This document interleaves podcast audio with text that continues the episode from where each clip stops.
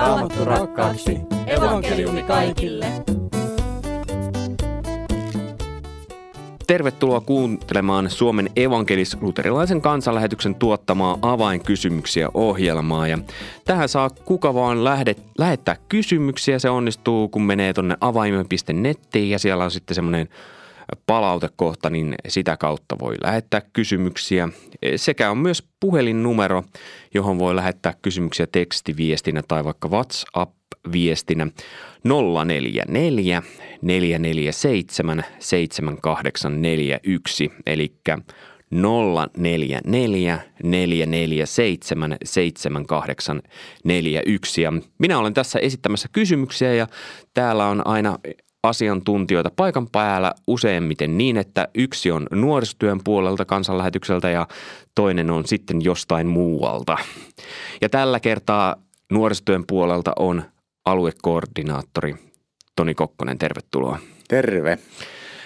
Nyt eletään 18. helmikuuta, niin mitä on seuraavaksi tulossa nuorisotyöllä tapahtumaan? No semmoinen iso ponnistus meillä on se ähm, tässä kohtapuoliin tulossa oleva perheleiri 24-26. päivä helmikuuta, että se on toki perheille suunnattu, mutta siinä on myös aika iso joukko meidän isosia, eli siellä tavalla on myös nuorisotyötä. että se on semmoinen iso ponnistus, ja, mutta sitten on maaliskuussa tulossa nuorisotyön talkojen vastuunkantajaleiriä ja huhtikuussa sitten leiriä ja riparitkin sieltä jo kolkuttelee kovaa vauhtia, niin kiihtyy vaan vauhti keväällä.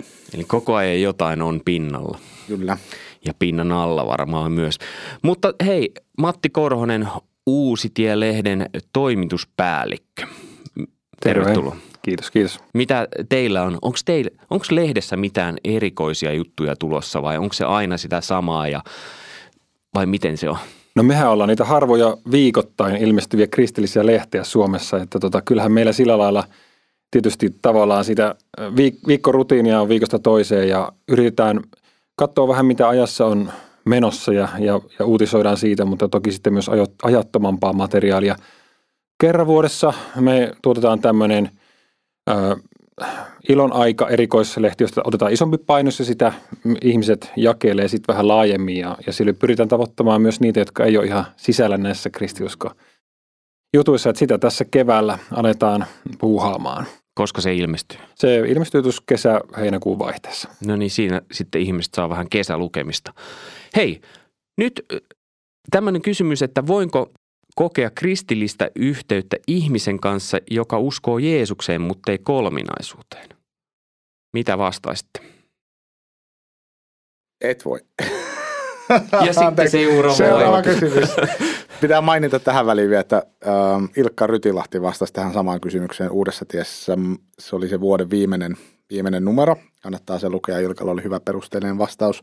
Ja sitten kun etsii sitä, niin se on sellainen lehti, missä kannessa on seimi-asetelma, jos ei muuten ole järjestyksessä lehdet. Mutta Toni. Joo, jos vähän laajennan tuota vastausta, niin ei. Niin tota, mä teet ystävyyttä ja, ja tämmöistä niin kuin – ähm, yhteyttä voi kokea niin kuin monella, monenlaisten ihmisten kanssa. Ja, ja on myös, jotka uskoo eri uskontoa tai ei usko ollenkaan, mutta, mutta jos kyse on nimen kristillisestä yhteydestä, niin kyllä siihen olennaisesti liittyy se, että allekirjoitetaan samat kristillisen uskon raamatusta nousevat opinkappaleet. Joo, kolminaisuusoppi on ehkä, ehkä se kaikista – keskeisin niin kuin kristiuskon oppi, että se koko, koko niin kuin siihen yhteen se, mitä Raamattu puhuu isästä, pojasta ja pyhästä hengestä. Ja, ja tota, tuohon voisi ehkä sanoa, että, että kyllähän monissa muissakin uskonnoissa uskotaan Jeesukseen ainakin jollakin tavalla. Että islamissa Jeesus on profeetta ja, ja uushenkisyydessä kunnioitetaan Jeesusta ja, ja näin poispäin. Mutta tota, ja Jehovan todistajat, heillä on ehkä vielä enemmän yhteistä. Mehän niin Jeesu, Jeesuksen tai siitä mitä ajatellaan Jeesuksesta, mutta Jehovan todistajatkaan ei tunnusta, että Jeesus on Jumala. Ja tota, tämä on semmoinen hyvin oleellinen keskeinen seikka, että Ra- Raamattu kuitenkin opettaa, että isä on Jumala ja poika on Jumala ja pyhänki on Jumala. Kuitenkin olemassa vain yksi Jumala ja, ja tota, tästä sitten nämä, sitten syntyi nämä varhaiskirkon aikana sitten nämä kolmienaisuusopilliset muotoilut. Ja tota, se on semmoinen, mihin kaikki kristilliset kirkot on sitoutunut. Ja mä ehkä sanoisin, että yksi, varmaan tätä kysymystä kyllä jo ehkä just vauhdittaa se, että Suomessa on, on niin kuin kasvamassa määrin vaikka Jehovan todistajia ja, ja mormonit on niin toinen, toinen ryhmä, että, että hehän on hyvin usein tämmöisiä hyvin niin kuin lämpimiä ja mukavia ihmisiä, joilla on niin kuin elämässä, mun aika usein niin kuin elämät niin kuin on, on, vaikka peruspalikat ja arvot voi olla aika hyvät. Ja, ja sitten tämmöinen niin kuin, voi olla hyvin innostuneita Jeesuksesta, mutta sitten kysymys just tästä niin kuin kristillisen uskon kannalta, että, että mistä Jeesuksesta on kyse. Että onko se se Jeesus, joka meille nousee raamatusta, joka, joka itsestään käyttää sitten ilmaisuja, että minä olen, ja hän viittaa sillä sitten oman, että hän on Jumalan poika, ja, ja tavallaan tämä niin kuin, ähm, että ymmärrän tämän ja tunnen sympatia tätä kysymyksen esittäjää kohtaan, että et, et kyseessä on varmasti myös niin kuin kipeä kysymys, jos kyseessä on läheinen, läheinen ihminen, jossa, jonka elämässä näkee vaikka paljon hyvää, mutta ei sitten voi kokea tällaista yhteyttä. Niin. Mutta juuri, juuri näet, että kyllä se on niin keskeisiä nämä opinkappaleet on, että, että ne myös niin kuin, niin kuin vanhainen kirkko teki, niin ne rajaa sen, että mikä on kristinuskoa, mikä ei ole kristinuskoa. Tässä kiinnostaisi tietysti vähän se, että, että mistä tämä kysyjän niin kuin epäilykset tätä kolminaisuusoppia kohtaan tulee, että onko hän niin kuin, tuleeko hän niin kuin Jehovan todisteista tai mormonismista tai jostain tällaisesta, vai onko tässä kyse nyt sitten niin kuin siitä, että hän on jotenkin tässä kristillisessä kontekstissa, mutta epäilee tätä kolminaisuusoppia, koska siis esimerkiksi Raamatussa ei mainita sanaa kolminaisuus tai kolmiyhteinen Jumala. Ja jos on tästä jälkimmäisestä kyse, niin niin tota, sitten kyllä rohkaisisi ihan vaan tutustumaan tarkemmin ja syvemmin siihen, mistä kolminaisuusopissa on kyse. Että tota, ja pää, auttaisin pääsemään niin kuin siitä – niistä yli. Et ne on kyllä aika tarkkaan pohtinut niitä, niitä nämä tota, niin, varhaiskristityt. Ja, ja nimenomaan niin, että he päätyivät ratkaisuun, joka ei ollut tällainen niin kuin järki edellä, vaan nimenomaan raamattu ilmoitus edellä. Et siitä olisi voitu, voitu päätyä, jos järki olisi ohjannut sitä. Ihmisen, ihmisen tämmöinen niin luonteenomainen ajattelu, niin oltaisiin voitu päätyä vaikka siihen ajatukseen, että on kolme Jumalaa, taikka sitten niin, että – että on yksi, yksi Jumala ja Jeesus ja pyhähenki on sitten vain jotain luotuja enkeleitä tai näin, mutta he halusivat pitää just tästä raamatun ilmoituksesta kiinni ja siitä sitten tuli nämä opilliset muotoilut. Niin jos ajatellaan muuten justiinsa, tämä menee vähän vertailu, arvailuksi, että mitä kysyjä tässä tarkoittaa, mutta jos ajatellaan sitä, että on tästä jälkimmäisestä kyse, että hänen vaikka ystävä on ollut kristillisissä ympyröissä mukana, käynyt seurakunnassa ja näin, mutta sitten – tullut joku juttu, ettei enää kolminaisuutta tunnusta, niin miten sellaiselle ihmiselle voi kertoa sitten, että hei tästähän tässä oli kyse. Jos on lähimmäinen, lähimmäinen ihminen, hyvin tuttu. No, yksi näkökulma, mikä mulla tulee mieleen, että mitä voi, tai totta kai siinä nyt vaikuttaa että minkälainen henkilö hän ja miten hänen kanssaan voi keskustella ja näin. Mutta siis semmoinen niin kuin yksi, mitä voisi heittää semmoisen ajatuksen, mitä voisi miettiä, että, että onko olenko minä nyt se ainut, joka on nyt ymmärtänyt tämän asian oikein niin 2000 vuoden aikana. Että, että minäkö ajattelen, että minä ymmärrän tämän paremmin kuin mitä kristilliset kirkot, kaikki kristilliset kirkot opettaa tai mitä, mitä tota, niin varhaiset kristityt siitä niin kuin ajattelit. Onko mulla oikeasti sitten semmoinen syvempi, onko mä käyttänyt siihen oikeasti aikaa niin valtavasti, että mä oon niin kuin tullut, löytänyt tämmöisen niin kuin paremman tulkinnan tähän. Semmoisen haasteen voisi heittää. Mm. Ja mä ehkä lähestyisin tätä just semmoisen niin kuin, ähm, sitä, että apologiaa kannattaa aina tehdä myötätunnon kautta. Et musta se on tärkeä, tärkeä ajatella, että se ei lähdetä huutokilpailuun tai tämmöiseen niin kuin, ähm, argumentti, vasta-argumentti keskustelu, mikä sekin tärkeää, mutta, mutta tärkeää on, että se tapahtuu tämmöisessä myötätunnossa ja, ja tavallaan niin kuin hyvässä vuorovaikutuksessa.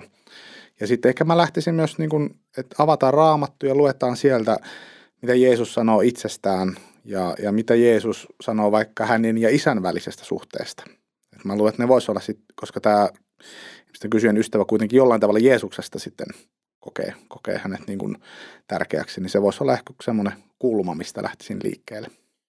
Ja vielä ehkä haluaisin sanoa sen, että, että toisaalta niin kuin ei, ei pidä myöskään tyrmätä, että kyllä, kyllä meillä pitää olla tilaa niin kuin myös epäilyksille ja kriittisille kysymyksille. Rauhassa voidaan pohtia niitä. Ei mun tarvi heti niin kuin kun mä oon pamahtanut uskoa, niin tavallaan olla paineita siitä, että mulla pitää olla heti niin kuin kaikkien niin kuin oikeat vastaukset. Että me saadaan niin kuin rauhassa etsiä ja, ja kysyä ja kyseenalaistaakin ja, ja tota, niin rukoilla, että Jumala johdattaa sitten totuuteen. Se on kyllä hyvä asia, mitä sanoit, mutta mitenköhän me osataan antaa semmoinen ilmapiiri ja luoda?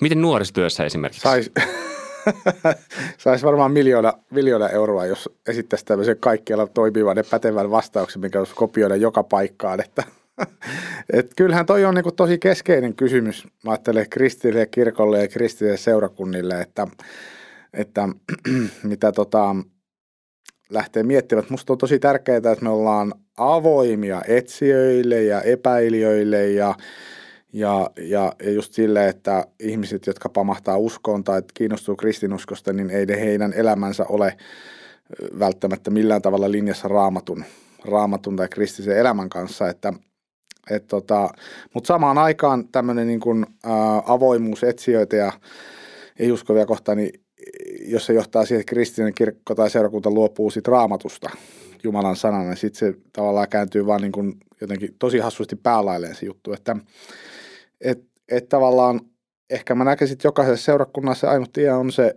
semmoinen niin kuin elää siinä, ää, siinä tavallaan niin kuin ristiriidassa, että ollaan se, seisotaan Jumalan sanan perustalla ja, ja, ja tarvittaessa kärsitään siitä ja samaan aikaan ollaan maailmaan päin avoimia ja, ja kutsutaan kaikkia ihmisiä ja julistetaan tätä evankeliumia. Kyllähän näistä tietysti niin kuin yhteisöjen sisällä kannattaa, tai seurakunnan sisällä, tai mikä onkaan järjestö tai toimintamuoto, niin sisällä keskustella, että miten me, miten me voitaisiin rakentaa semmoista yhteisöä, joka voisi olla, olla ulospäin avoin. Että ei, ei teidän keskustelut pyörisi vaan koko ajan sit siellä, siellä niin kuin sen yhteisön sisällä, tai niin kuin, että miten me nyt vaikka joku tämä asia tehdään, vaan että myös niitä – ihmisiä. Mutta sitten jokainen voi tietysti yksilöllisestikin niin kuin miettiä, että, että siinähän on kilvottelun paikkaa meille jokaiselle joka päivä, miten me kohdataan toisia ihmisiä ja siinä vaan hyveissä kasvamaan. Hei, jos mennään takaisin tuohon kysymykseen, niin onko jotain semmoisia asioita, jos tästä hän tämän kysyjän ystävä tai läheinen uskoo Jeesukseen, mutta ei kolminaisuuteen, niin voiko sieltä Jeesukseen uskomisesta kuinka helposti löytää, että hei, uskothan sä tähänkin, niin mikset kolminaisuuteen?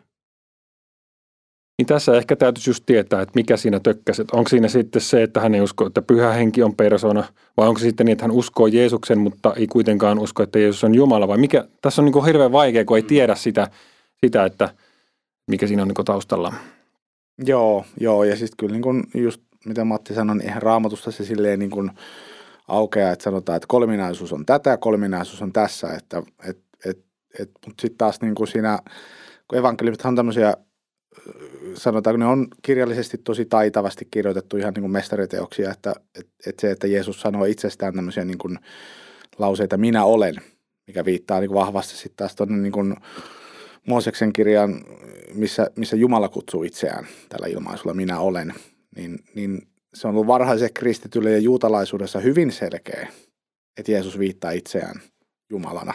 Mutta, mutta tämä on sitten, tämä on, tämä on semmoinen niin kuin mikä sieltä ehkä pitää tavallaan kaivaa esiin, esiin sitten ja mikä jokaisen kristillisen tavallaan sukupolven pitää, pitää jotenkin aina avata uudestaan. Niin ja sitten jos vielä mennään näihin raamatullisiin perusteihin, kyllähän Johanneksen evankeliumi alkaa sanoilla alussa oli sana, sana oli Jumalan luona – ja sana oli Jumala. Ja sitten kun me luetaan muutama ajan eteenpäin, niin sana tuli lihaksi, eli siis me puhutaan Jeesuksesta, Kristuksesta, joka oli siis alussa Jumalan luona. Hän oli Jumala ja hän tuli ihmiseksi. Että kyllä se sanotaan aika suoraan siinä. Ja sitten sit joitain, esimerkiksi hebrealaiskirje puhuu aika paljon siitä, että, että Jeesus on enkeleitä suurempi. Mm. Vertaa enkeleihin ja Moosekseen ja näin, että – Kyllä sieltä sitä materiaalia löytyy. Se, että se ei sano sillä lailla, että Jeesus ei sano, jos että hei minäpäs muuten olen Jumala, niin tota, sitten meidän pitää niinku kysyä sitä kontekstia, sitä niinku viitekehystä, missä se Jeesus oli. Olisiko se voinut siinä, siinä tota niin, juutalaisessa kontekstissa oikeasti tällä lailla väittää? Olisiko sitä otettu vakavasti? Olisiko, hänet, olisiko hänen julkinen toimintansa niin loppunut jo ennen aikoja? Ja itse asiassa lopultahan Jeesus ristiinnaulitti juuri siksi, että – sinä teet itsesi jumalaksi, niin kuin, niin kuin nämä juutalaiset lainoppineet sitten sanoo. Hei, saanko kysyä nopean henkilökohtaisen kysymyksen? Mikä teille, henk- lyhyesti, mitä teille henkilökohtaisesti merkitsee se, että on kolmiyhteinen Jumala, eikä jotenkin jotain erillisiä jumalia tai jotain muuta vastaavaa? No mä ajattelen, että se merkitsee, että Jumala on suuri ja minä olen pieni. Että, että ei varmastikaan tämä kolminaisuus ole kaiken tyhjentävä ja, ja jotenkin semmoinen, että, mutta se on niin riittävä ilmoitus meille siitä, että, että millainen Jumala on ja, ja jotenkin itse koen sen hyvin lohdullisena, että, että Jumala ei ole semmoinen, mikä saa helposti ilmo laitettua tota, laatikkoon, että tällainen hän on, vaan, vaan jotenkin se Jumalan suuruus on semmoinen, mikä puhuttelee ja toisaalta myös lohduttaa, että hänen saa turvata. No itse mä ehkä lähtisin siitä, että, että, tota, niin kuin, että Jumala ei ole vaan siis joku sellainen, tai niin tiukasti niin kuin monoteistisesti tulkittu, että hän on vaan semmoinen yksi yksikkö, joka voi tuntua semmoiselta niin kuin jotenkin kaukaiselta, elottomalta, staattiselta, vaan siis Jumalassa itsessään on tämä kolmen persoonan välinen niin kuin suhde ja vuorovaikutus ja rakkaus, josta tulee siis tämä, siitä niin kuin virtaa sitten kolminaisopista tämä ajatus niin kuin siitä, että no sitten me ollaan niin kuin suhteessa Jumalaan ja, ja tässä on niin kuin me ei olla vain niin kuin, niin kuin esimerkiksi islamissa, nyt ehkä on enemmän semmoista taipumusta ajatella, että, että Jumala on se suuri luoja, jonka edessä me sitten niin kuin, a, vaan niin kuin alistumme ja, ja kumarrumme. Ja, ja jäi jollain tavalla sitten ehkä kaukaiseksikin, mutta niin kristiuskossa tämä, että, että, että jum, meillä voi olla suhde Jumalaan ja, ja Jumala itse persoonien välillä, kolminaisuuden persoonien välillä on jo tämä rakkaussuhde ja sitten hän solmi sen meihin ja, ja meidän tehtävä on se solmia sitten toisiin ihmisiin. Ehkä tämmöinen dynaaminen jumalakuva niin kuin se puhuttelee. Hei, kiitos oikein paljon uudesta tiestä Matti Korhonen ja kansanlähetyksen nuorisotyöstä Toni Kokkonen, kun olitte tässä vieraana. Uusi tie löytyy uusi, uusitie.com sivustolta ja nuorten maailman sivut on nm.fi. Minä olen Mika Järvinen ja toivottavasti oikein hyvää ja siunattua viikonlopun jatkoa ja sanon moi moi. Raamattu rakkaaksi, evankeliumi kaikille.